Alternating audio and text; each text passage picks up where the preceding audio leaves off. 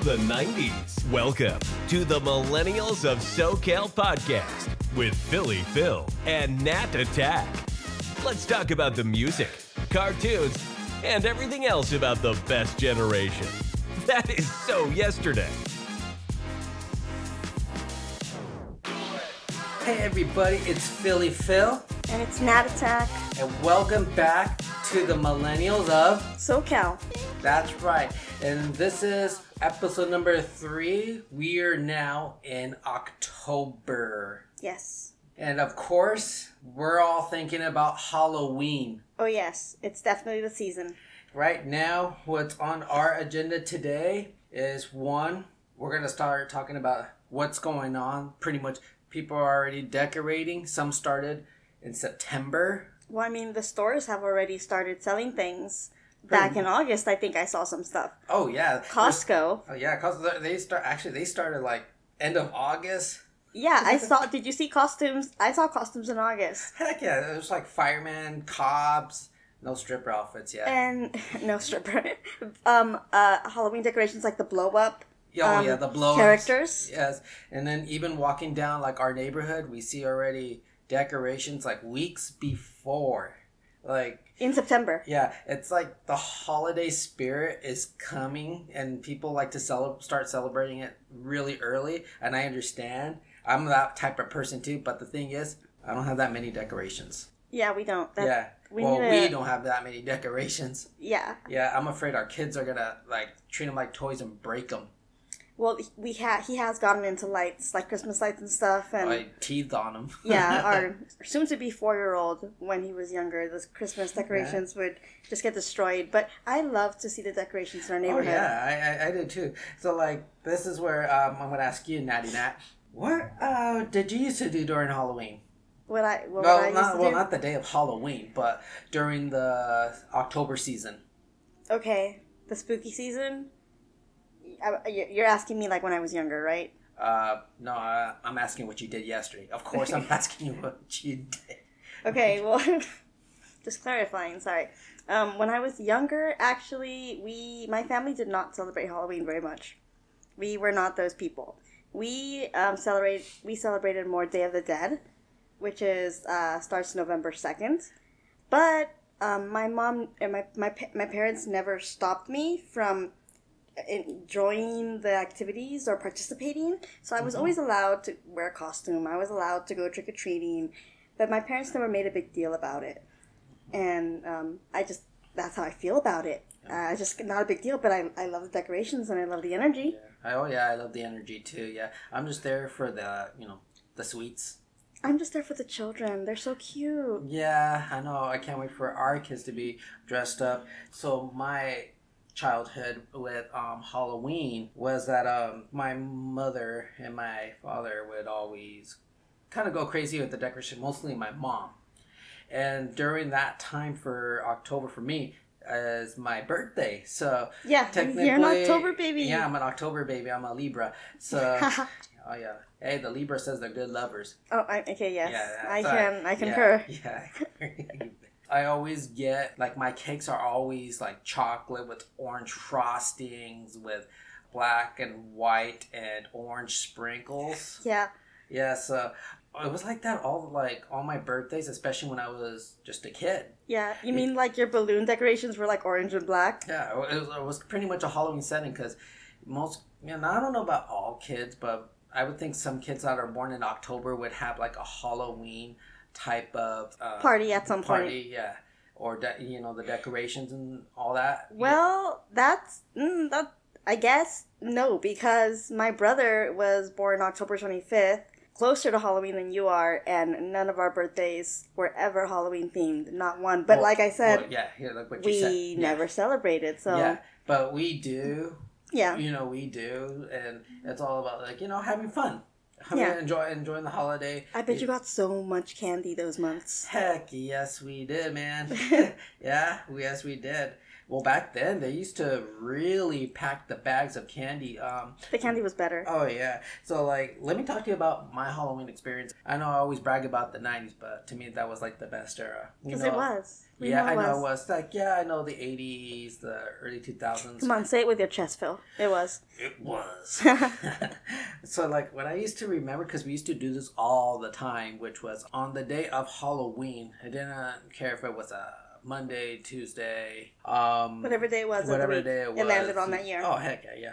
But we would always go to my grandmother's home, and they would have like a little Halloween celebration where my uncle would have like these activities, all these little like a little party for kids and games before we go trick or treating. So what he would do is like, you know, hey, everybody come like around like 3:30 to 4, like right after and school. Like yeah, they would like barbecue. But he would have all these like activities and of course prizes, right? Before we go trick or treating, which is fun. So they used to do these competitions, but it was hard to win because you know why? We were going against teenagers, like our older cousins. And they weren't holding back. They were not holding back. They were whooping us left to right. Yeah. You're like bobbing for apples, of course. Yeah. The hard one was the balloon popping. So it's like, you know, you got the one bubblegum, the Hubba Bubba? No, not Hubba Bubba. It's notorious bubblegum. It's like in a Zebra. It's yellow and it's a yellow blue wrapper. It's one of the basic bubble gums, but when you chew, it's hard when you chew it, but then once you start getting it, you can blow it like a huge bubble. Is this a stick or wait? No, it's just like a little wrapper, and it's like a little square thing. Okay. And it's big. Okay. And the thing is, I had my cousin. She was always winning. Like every year, she was just like these bubbles were huge. She was like dominant. She was probably cheating and eating more cubes or something. No, she was one. She was really good at it. Oh, okay. Yeah, she was really like don't take it the wrong way. Yeah. You know. Oh, I mean, she was good at the game. Like it is hard because you have to have patience when you're blowing bubbles like gum bubbles. Yeah. You have to do it slowly so the bubble doesn't pop. I get it. But the thing is, that's weird because she had braces during that time, so I was really surprised how she was skilled enough to do that. Okay, yeah. That's some skills. And then after that, then we would just go trick-or-treating. We would just go around the neighborhood. Back then, they would really pack us with candy. Yeah. And there was always this one house every year. It was my sisters at that time, the private school they were going to, it was their principal's house. And they knew my cousins and my sisters. And she's like, you guys get something special. And then she would just pull out the ice cream pops, those orange and yellowish ones. Are you talking about the orange creamsicles? I think so. And they're, some places might call them rocket pops, but they're very long. Yeah, they're very long. And they're round at the, those are delicious. Yeah, and she would always get us that. And then she was our last house because, of course, she's giving us ice cream. Yeah, so we need to get. Uh-huh. And she wasn't that far from my grandmother's house. It's like, okay, this is our last house because we already know she's going to give us. Right. Yeah, and it's always the ice cream pop, and we're like, okay, boom, like, you know, and we have to eat it even when we're right there, like, okay, we're done. And, you know, my mom would actually give us November 1st off. Yeah. Yeah, so. Because you stayed up all night, right? Yeah, because we stayed up all night, yeah. That's nice. She's like, you know, you guys enjoyed yourself. You guys deserve to have like. That's cute, and I have noticed like after we got married, your mom would try to invite me over to see like a scary movie marathon. Oh yeah. And she always has Phil's mom is so cute. She always has her nails painted. Oh. In like, excuse me, she has her nails painted in whatever like holiday it is. So if it's Halloween, it's like little pumpkins on her nails, or if it's spring, it's little bunnies. It's so cute. Laura, I see you. I notice you. Yeah. Oh. Just so you know. Yeah, thanks for revealing her name. I'm sorry. No, it's okay. No, it's all right. Mima, I see you. There could be any other Lauras out there. Yeah, there's thousands of Lauras out there. Yeah. Okay. Yeah. So anyway. Yeah, wait, sorry. Can I backtrack a little bit? I want to share something really fast about my trick-or-treating experiences. Go for it. Can you just ask me, what was your trick-or-treating? What was your trick-or-treating experience? Well, I didn't have very many, but when my little brothers would go out, I remember, this was early 2000s, that one of the neighborhoods would give out lemonade and hot dogs. What? Yes.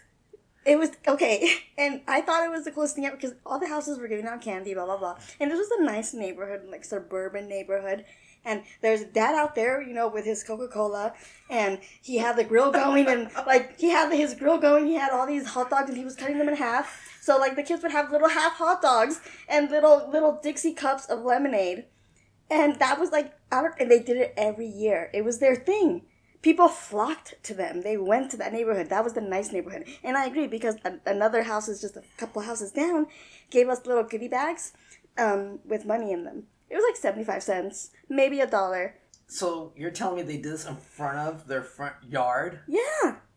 Like on their driveway. Their driveway. Do you think they are in LA? Jeez. No, I mean they weren't paying. We weren't paying for these hot dogs. It was just they were just giving out.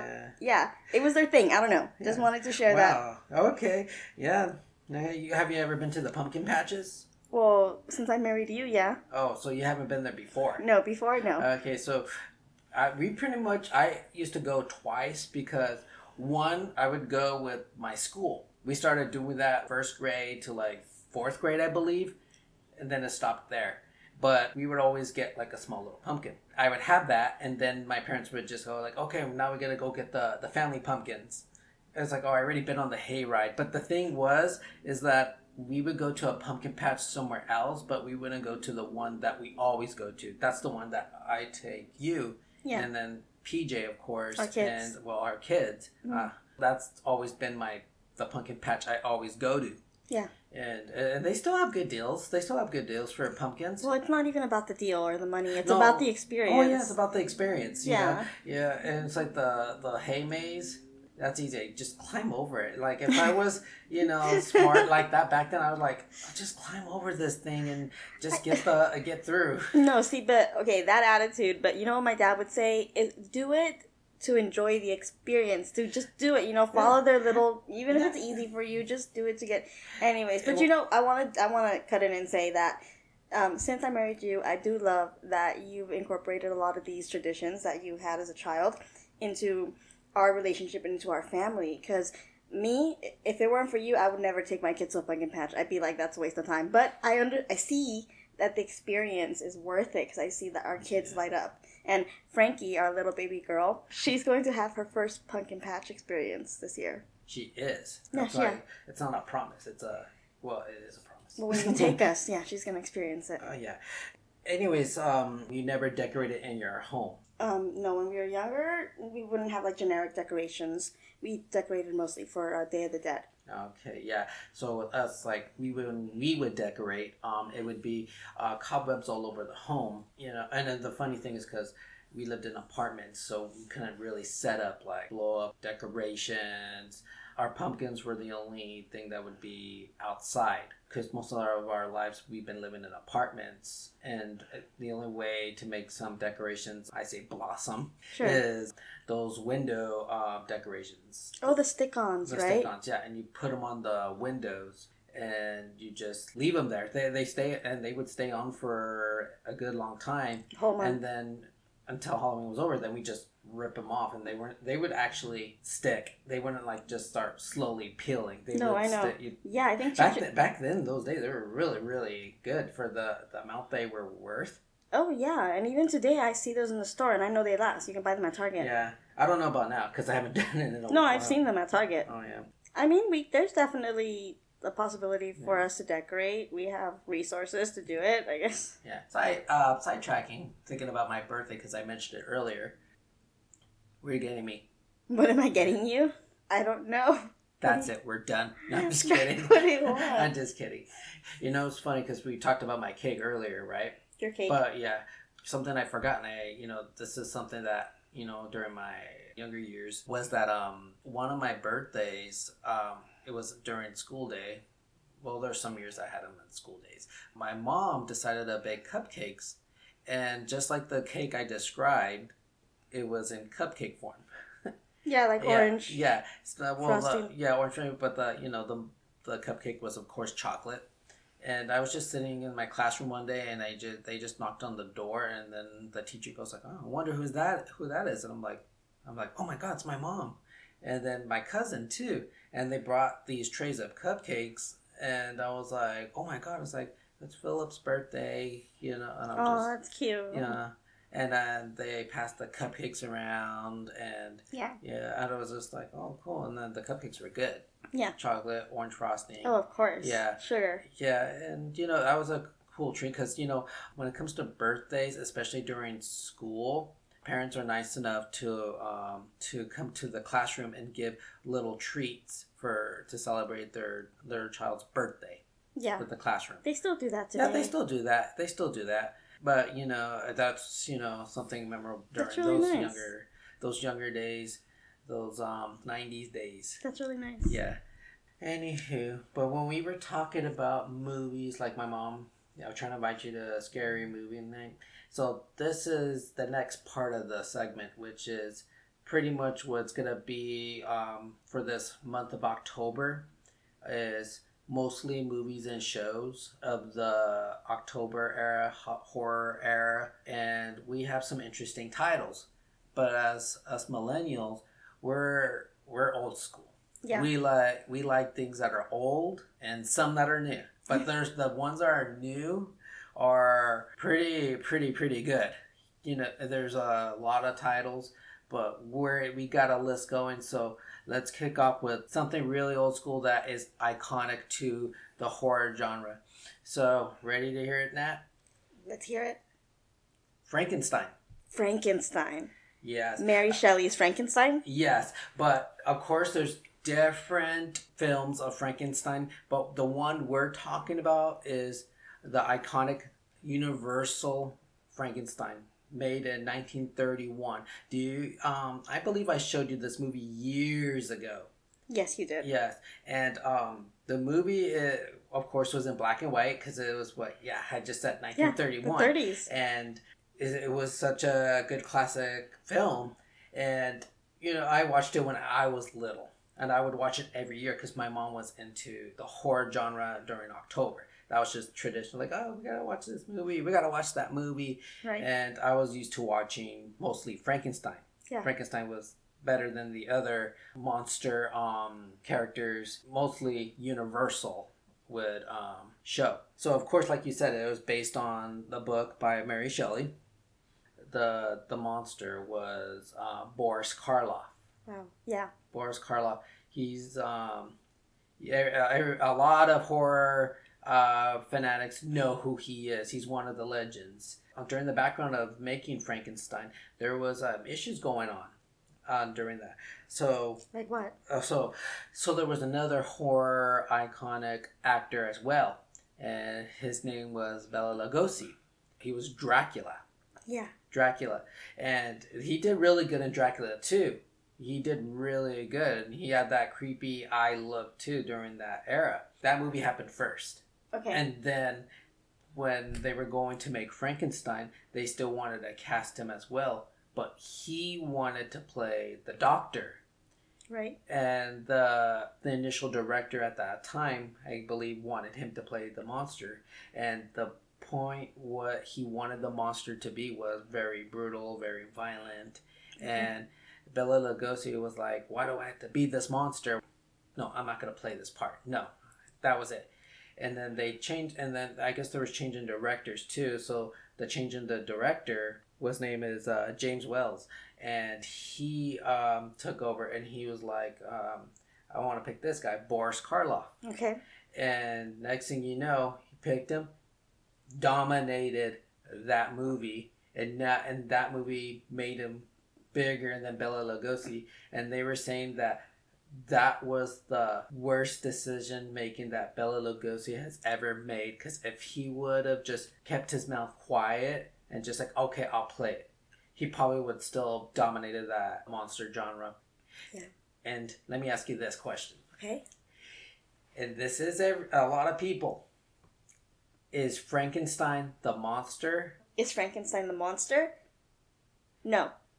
Because a lot of people, you're smart. A lot of people, when they hear the term Frankenstein, they think of the monster like, that's him, that's Frankenstein. Yeah. But the thing is like, no, he's the Frankenstein monster. Yeah. Frankenstein is the doctor. The scientist that created the monster. And the book, says the Frankenstein is about the doctor. Yeah. The doctor who decided to who goes crazy and thought he can bring back the dead with different body parts, put them together. Pretty much like they said, is like he was trying to play God. Right, yeah. And and of course he succeeds, but of course it goes haywire because it's a monster and he's out of control. But in the movie is that his assistant is supposed to get a brain. Okay. But he accidentally breaks it and he gets another brain. But the other brain was a criminal brain. Oh, okay. So that's why the monster was violent. Bad guy brain. It was a bad guy brain. Okay. And in the movie, of course, so we know Hollywood, they change things from the book to the movie. Sure, yeah. That's just Hollywood. You know, because the book is what, like hundreds of pages? Of course, Hollywood's going to adjust it in short form to those standards of, we don't need this, but let's keep this, right? Right, yeah. So Frankenstein has an assistant, and this is another thing that everybody falls for, too. Okay. Who is Dr. Frankenstein's assistant? Oh, isn't it Igor? Wrong. No. People say Igor, but Igor doesn't come till later in the Frankenstein series. The original assistant, his name is Fritz. Fritz, okay. And then if you watch the movie, it looks just like Igor, right? A hunchback, sure. His assistant helping him. Yeah, it's his name is Fritz. Okay. That's the original. Even in other, like Dracula, his assistant, it's not even Igor there either. Oh, okay. Yeah. It's another name, which that's another day. Okay. But he was the original Igor. Wow. Okay, hold on. I think you should have a segment and we should call it Fun Facts with Phil. Because you have all the facts, babe. Oh, I know. Well, I watch a lot of TV. And see, the thing is, as a kid, I would watch a lot of TV. But I played sports too. But, you know, because of my mom, she was a movie fanatic too. Yeah, and then I'm a film production graduate. So, anyways, about the whole Fritz thing, when the whole development of the monster, his fiance is trying to like get him back because they want to get married, but he rather just be alone and do work on his experiments. Yeah. So they go to his favorite instructor who was like his brilliant student, and they go to him and he's like, he hasn't been my student for a while, but I will do as you wish. And they go to the castle where he's working, and their experience is watching him putting, you know, bringing this body, bringing his, not watching put it together, but bringing the monster to life. Okay. And so I don't know if this is true or not. This is something I haven't looked up, but my mom said that back in those days, there was a line that they took off because they felt that it was inappropriate to say at that time. Oh, do you know what the line was? It's something about Dr. Frankenstein saying, after it's alive, like, now I know what it's like to be God. She said, I guess during that time it was inappropriate to say that.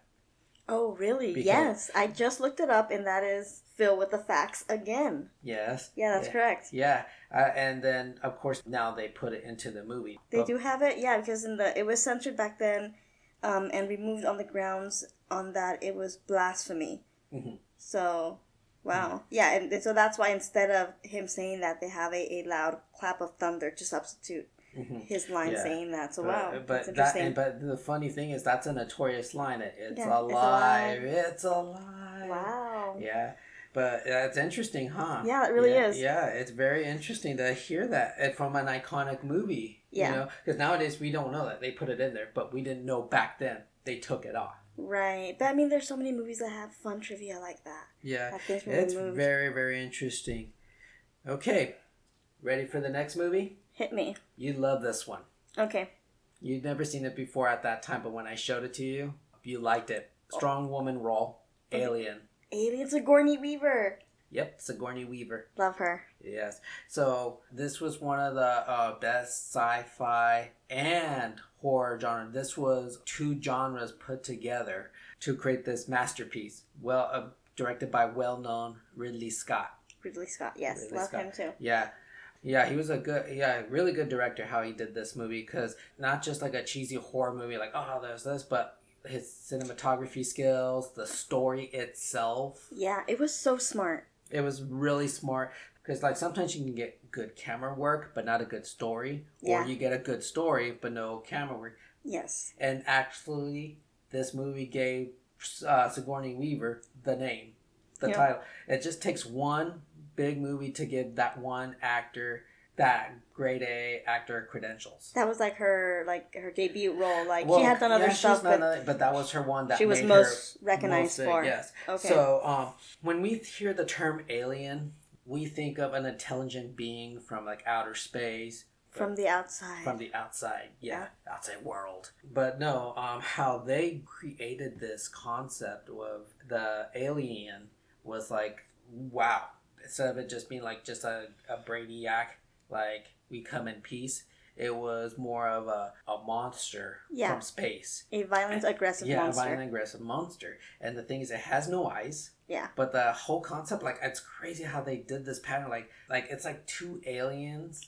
Okay. Like, you got the face hugger, and that's one of the most iconic things that they created from Alien is, like, the face huggers when the egg opens, and yet, once, like, some people are like, what is this? And the next thing you know, it just jumps up. It just jumps, yeah. It's, like, the worst jump scare ever. Yeah. Yeah, but what you were saying is, like, you see, like, we see the whole life cycle of this alien in this movie, with, like you said, starting with the egg. Like, it's like two births. Right, yeah. Yeah, because it comes out of the egg, and then it's not, a face hugs their face. It's just on their face for a while. It puts them in like a coma, right? Yes, and when it does its job, then it just falls off. So, And can you imagine like the imagery of like this alien part, like body part down your throat, doing God knows what inside your body, like... That it's the most horrific. Yeah. And that was the thing about the movie was that you never would see something like that coming. No. Like when people see Alien, I'm like, okay, it's just an alien movie. Let's go see it. And then they're like, what? That was disgusting. I'm disturbed. Like, what is that? Is that the alien? And then it comes up like, wait, because it throws questions at the viewers that have never seen it. I'm like, I thought that was the alien. That was it. Like, it's gone? Because, like, once later, like, after it does his thing, and it comes off his face. Oh, right, and the victim seems to be okay. Yeah, and he seems to be okay, and then everybody's like, wait, what happened? But then this is the part where things turn, is that they're eating, and next thing you know, he starts, like, having stomach problems, and next thing you know, it starts hurting him, and they're all freaking out, and they're trying to help him. This is where the notorious alien busting out of the chest, and, of course, killing the guy, but coming out. And that was, like, something unexpected. That was, just horrifying. That was so disturbing and disgusting. Yeah, and of course it escapes. Right? It escapes. It like runs off like a snake. Yeah, and next thing you know, because they're supposed to go to hypersleep because they said originally their ship picked up a bad signal and they went to go check it. And of course, the alien ship, and then that happens. And then they're trying to go back home.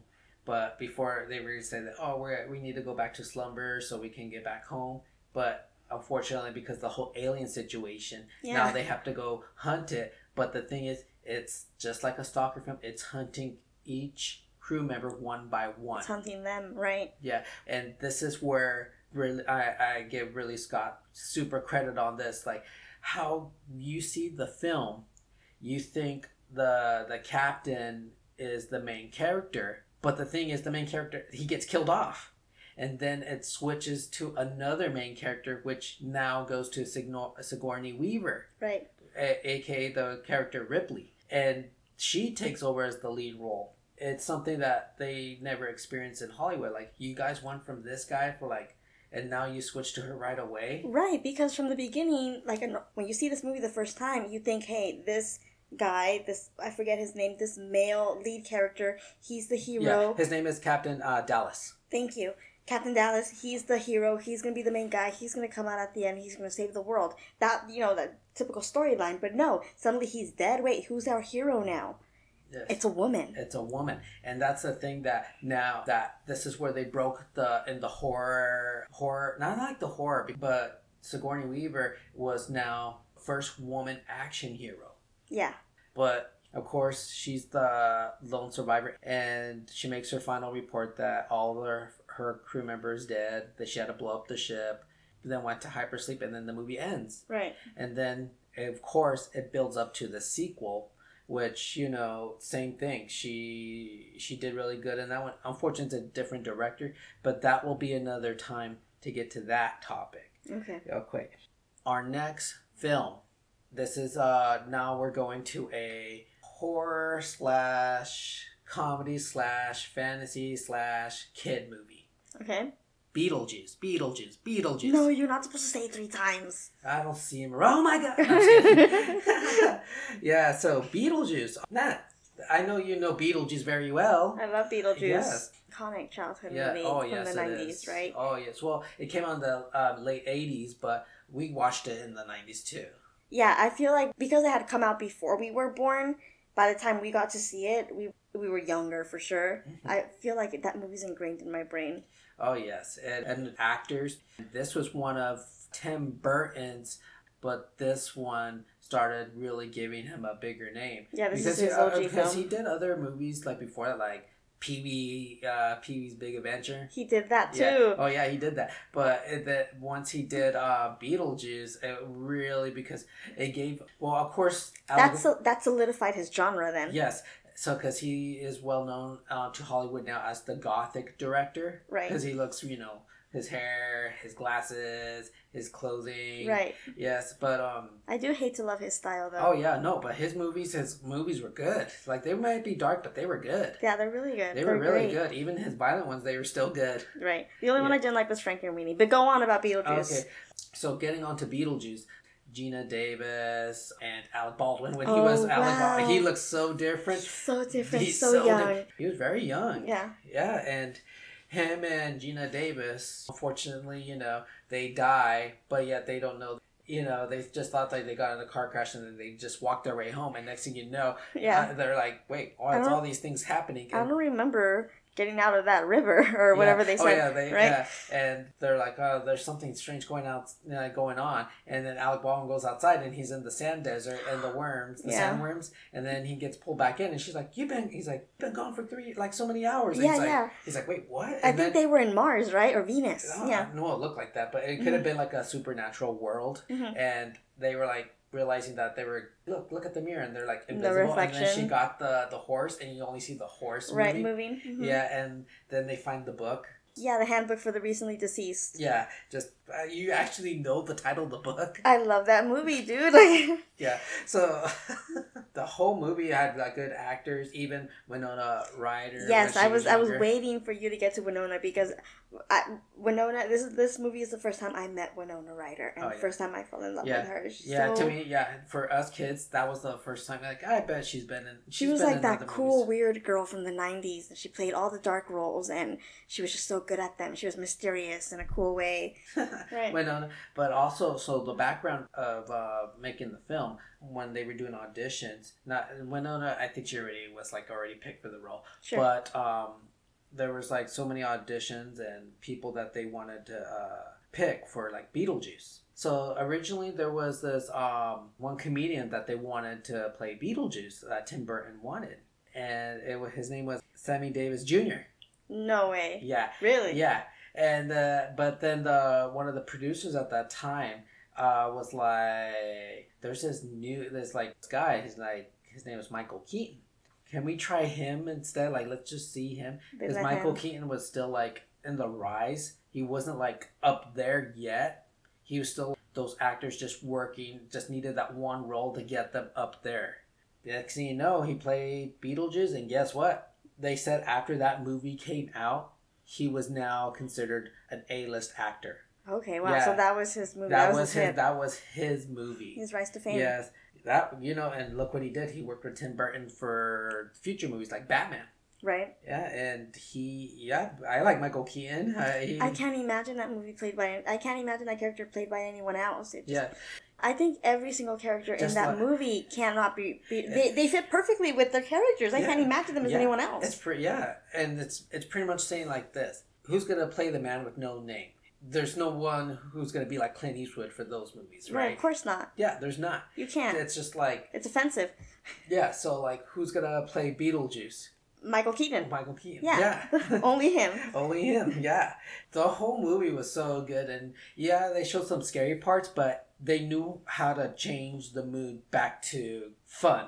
Yes, they were able to do that, but that snake scene haunts me to this day. Mm-hmm. But this movie also, I wanted to add a bit earlier that this movie was also the first introduction as a child that I got to any possibility outside of heaven being an afterlife. Yeah. Does that make sense? Because I grew up religious. Oh, yeah, because... when I saw this movie, I was like, oh, they died. I mean, you pick up, you know, as a kid, you pick up, oh, they passed away. But I picked up, like, wait, why aren't they in heaven? Why isn't this movie about heaven? Anyway, so, yeah, that was also kind of a thing. I think it's best not to think that way, because remember, guys, it's just a movie. Yeah, and it's a fun movie to watch. It's a classic that we watch every year. It's part of our collection, as a permanent spot in our collection, and I honestly would say it's in one of my top 10s for sure. Babs. So, yeah.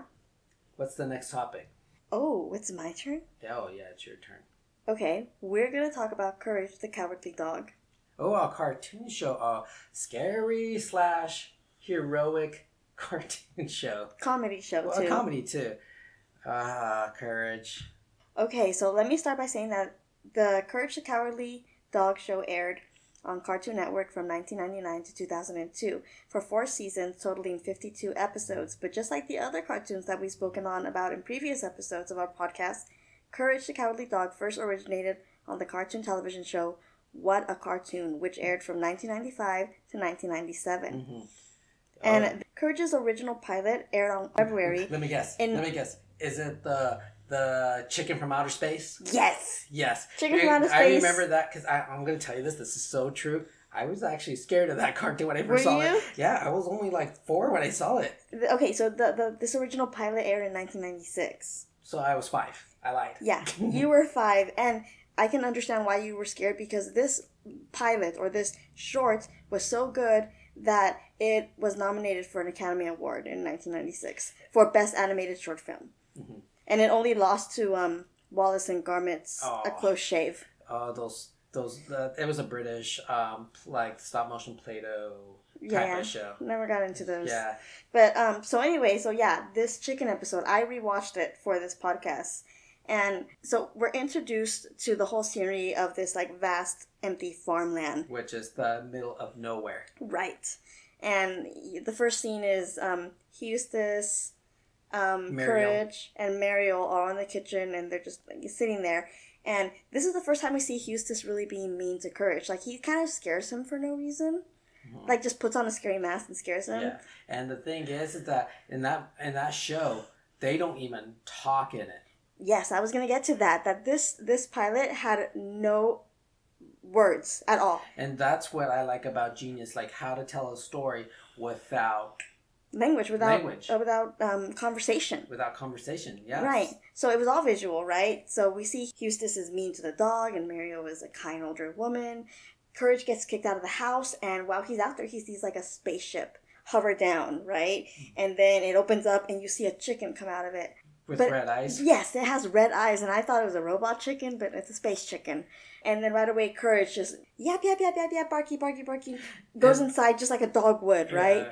Eustace and Muriel are just clueless, totally oblivious to the fact that there's an alien invasion going on outside, possibly, right? Yeah, but the funny thing is what Courage does is that he keeps morphing into different things to to describe what it is. Right? Yeah. And it's he. It's he's playing charades, right? Yes. With all these different, he's morphing into all these different characters. And it's funny because he does it, and they're all just looking at him, and it's just like. And that was just classic Cartoon Network humor, though. The morphing into different things to try to describe something. And of course, the chicken is trying to... I think he was trying to take over, the world, because, of course, he killed all of the... He was, beating up all the other chickens. Right, So this is what happens. Courage, though, then goes again outside to look for this space chicken, and he sees that the chicken went out to their barn, because, like you said, the space chicken is killing... Okay, this is really dark, though, but in this cartoon, you see the chicken holding this other chicken by the neck, and then it pans away, and you just hear a snap, and you just know this chicken has snapped all those chickens' necks. It's terrible.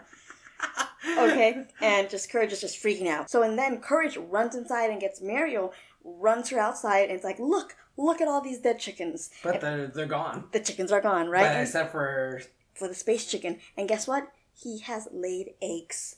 Spotted eggs. Red spotted eggs. Yeah. And so Muriel, being ignorant. Because that's the thing about Eustace and Muriel. They're just clueless. They're oblivious to it. Yeah, they have no idea. And that you see that same stuff going on in all the other episodes that come up from Courage the Cowardly Dog.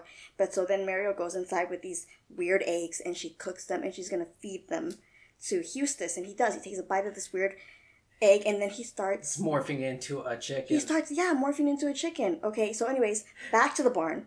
This part is really funny. This part made me laugh out loud.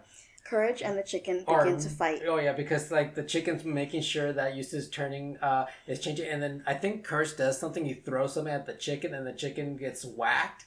And then it becomes a competition of them, playing all these these one-on-one games. Yes, let me tell you about it. Courage and the chicken are fighting, and Courage hits the chicken with a slingshot, and then they wrestle, and then it pans over to Eustace, and we see him starting to morph, we see him eating the eggs, and then it pans back to the chicken and Courage, and then they're fencing, with knives. Fencing? Right. Meanwhile, and then you go back to Eustace, and he's changing, and then you see Courage and the chicken playing checkers, right? Oh, yeah, doesn't he do a move, and then... yeah, and then, he wins, and then the chicken gets mad and, flips the table, and then you go back to Eustace, and now he's full chicken now. And then you go back again to the chicken and Courage, and they're wrestling, they're arm wrestling. Oh, no, no. Courage breaks the chicken's arm, but it just grows back randomly. And then the next one is they're playing the hand slap game. You know, when you put your hand out and then they have to try to... Oh, yeah, they have to move fast. You have to, be fast and you try to slap the other person. Yeah, that was something that we did as kids, too. That was so funny. That I they still play all, that today. Know, but the thing is, it's funny how they put, kid games, Courage playing these kid games just to beat the... it was relatable to us. Yes, and it's if you win, you have to, kick rocks and go somewhere. Right. So then the last one is Courage and the chicken are holding their breaths, and they're who can hold their breath the longest? And the chicken loses, right? So then Courage gets the luggage, the space chicken's get the fuck out. And he pulls the laser gun out, and then Courage is just and then they fight for the gun, and then Courage shoots him. No. The chicken actually shoots a laser, but the laser ricochets a bunch of off a bunch of different things. And it comes back and hits the chicken, and he turns into a platter. Chicken cooked on a platter. Yeah. And right. Then, of course, Courage takes the laser and shoots Eustace when he's up. And he looked freaky, too. Oh, right. Yeah. Okay, so back to Eustace. He's in the kitchen transforming into a freaking weird space chicken. And he's going to, attack Muriel. And he's a weird-ass chicken, too. I'll try to post it on Instagram. And so Courage comes in and he shoots him with the space laser. Eustace disintegrates into something. And then Courage goes back and sits on Muriel's lap. And then they have cuddles. And then he gets scared by some little rat. The rat eats a little piece of Eustace chicken ash. Oh, yeah, that's weird. And he turns into it, and he says this should never happen to a dog. Yes, I was going to say the whole episode was silent, or not silent, there was, background music, but all the characters were silent until the very end when Courage says that line, and it's iconic line. Yeah, but I realized that he only said that line only for the sequels to that episode. Okay. Because the Courage series, okay, is that Courage and all the Courage episodes that he's always having, like you said, with the chicken, kiddish competitions. And, yeah. And so the first episode, you probably looked up, with the Cat's Hotel. Yes, that's correct. So the first episode aired in November of 1999 called A Night at the Cat's Motel. Yeah, and it's supposed to be the Bates Motel. Right, yes, this is the similarities to the Bates Motel. They call it the reference of using the Bates Motel because something's going to happen. And, of course, Cats is one of the main villains to Courage because he doesn't like dogs. Right. Yeah, the motel says no dogs allowed. No dogs. And the thing is, there's these spiders. He has these pet spiders, and he's trying to feed Eustace, Muriel, and Courage to the spiders. The spiders were terrifying. Yeah, and... Yeah, I can't... Oh, my God. That was children's TV.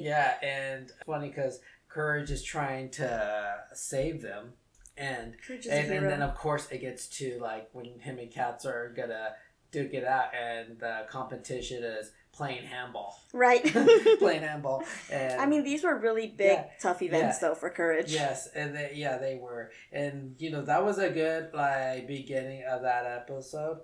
And the Courage series, went off from there. And they were really good episodes. They were really good. And he had notorious villains that he had to face. It was a really good cartoon show to watch as a child. Yeah, I agree. And it was scary, but it was also a fun scary. It was a fun scary. It was a fun scary. So it kept us wanting more. So that was Courage. Our final film for today, for this week. This is now a recent movie that just came out. I thought it was a good horror movie myself. Nat? It is A Quiet Place. Yes, The Quiet Place. A Quiet Place. Okay, so everyone knows that this 2018 horror was directed by John Krasinski, which I love him, and I enjoy everything he's been in, right? So out of curiosity, I want to know if John Krasinski was a millennial. Do you think he is?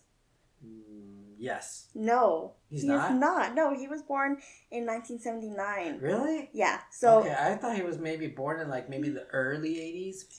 No, yeah, so to be considered a millennial, you have to be born between 1981 and 1996. Mm-hmm. And John is just, like, what? Born in 79, just, like, 3 years off from that. So he's considered Gen X.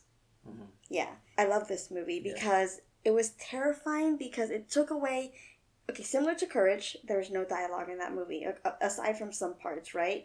But the monsters were terrifying because the idea that you can't make a single sound, not even just like a guttural sound, even your own body making noise, like those are some things that, these things have you killed, right? Mm-hmm. And the worst part of the movie for me was knowing that, or realizing halfway through the movie that these alien monsters are not killing the humans to like eat them, but they're just killing them because they make sound. So throughout the movie, you still see, like, dead people and stuff.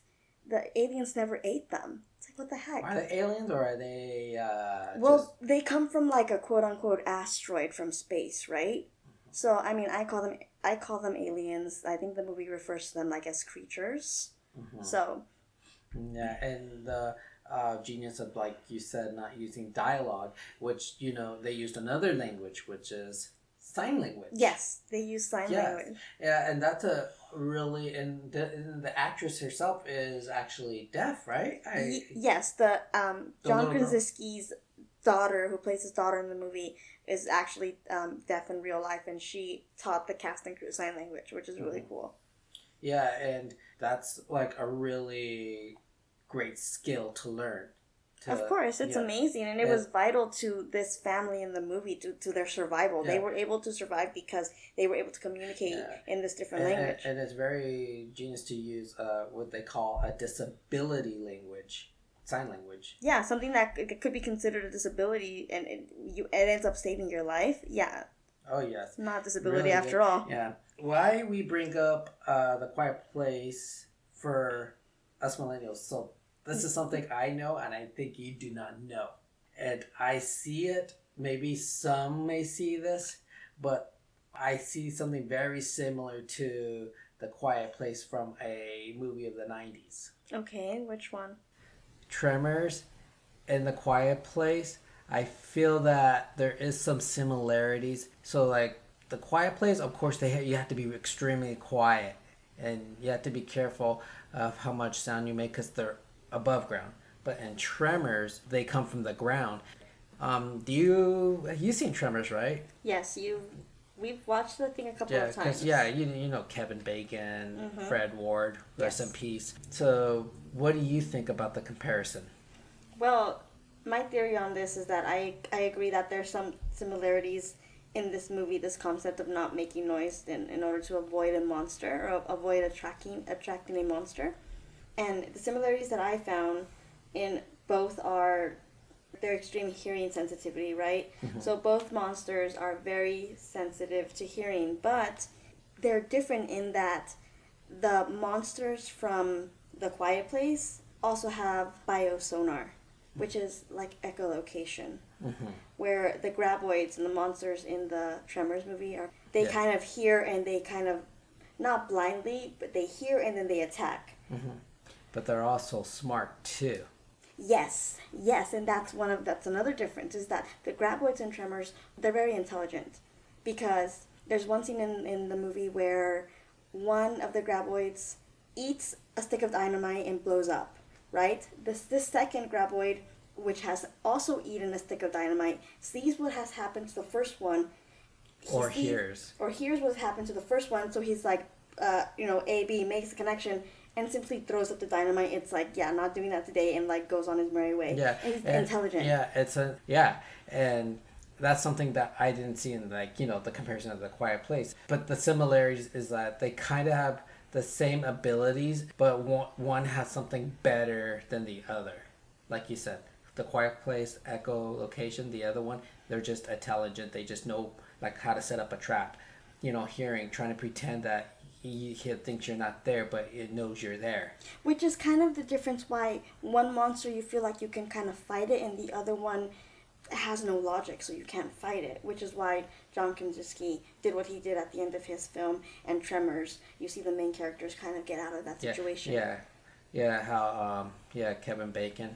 Right. Yeah, and of course these movies had great actors as well in both movies. Right, you know, and that's what I liked about The Quiet Place as well, because it's always something that we know when we grew up with and we see it there. It kind of gives us that memory, like, hey, it reminds me of, like, I didn't take it as the wrong way. Like, no, it was, The Quiet Place was a good movie. It just gave me that feeling of, oh, I remember something like this. I think it was Tremors. Yeah, this is not the first movie that has used a monster that has hypersensitivity to, like, attract and hunt its prey, being human. So it's not the first time it's been done, but it's an excellent movie. Yes. And can I tell you why I really like The Quiet Place? Why? Because the first time I saw A Quiet Place, I don't think I had my baby yet. I might have just, like, been pregnant still, right? Yeah, I think you were pregnant during that time. I was pregnant, and that movie was not really scary.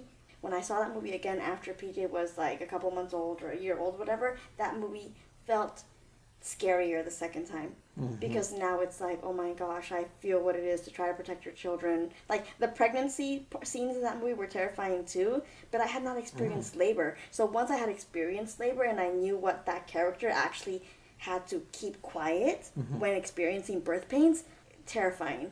As a woman, that movie was 10 times scarier if you're a woman after you've had children.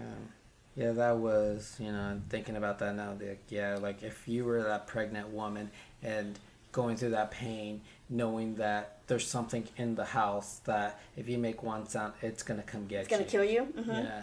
That's just, that would be, you know. Right, it's terrifying. That's a horror movie. Yeah, it's correct. That's it for the first week of October Halloween series.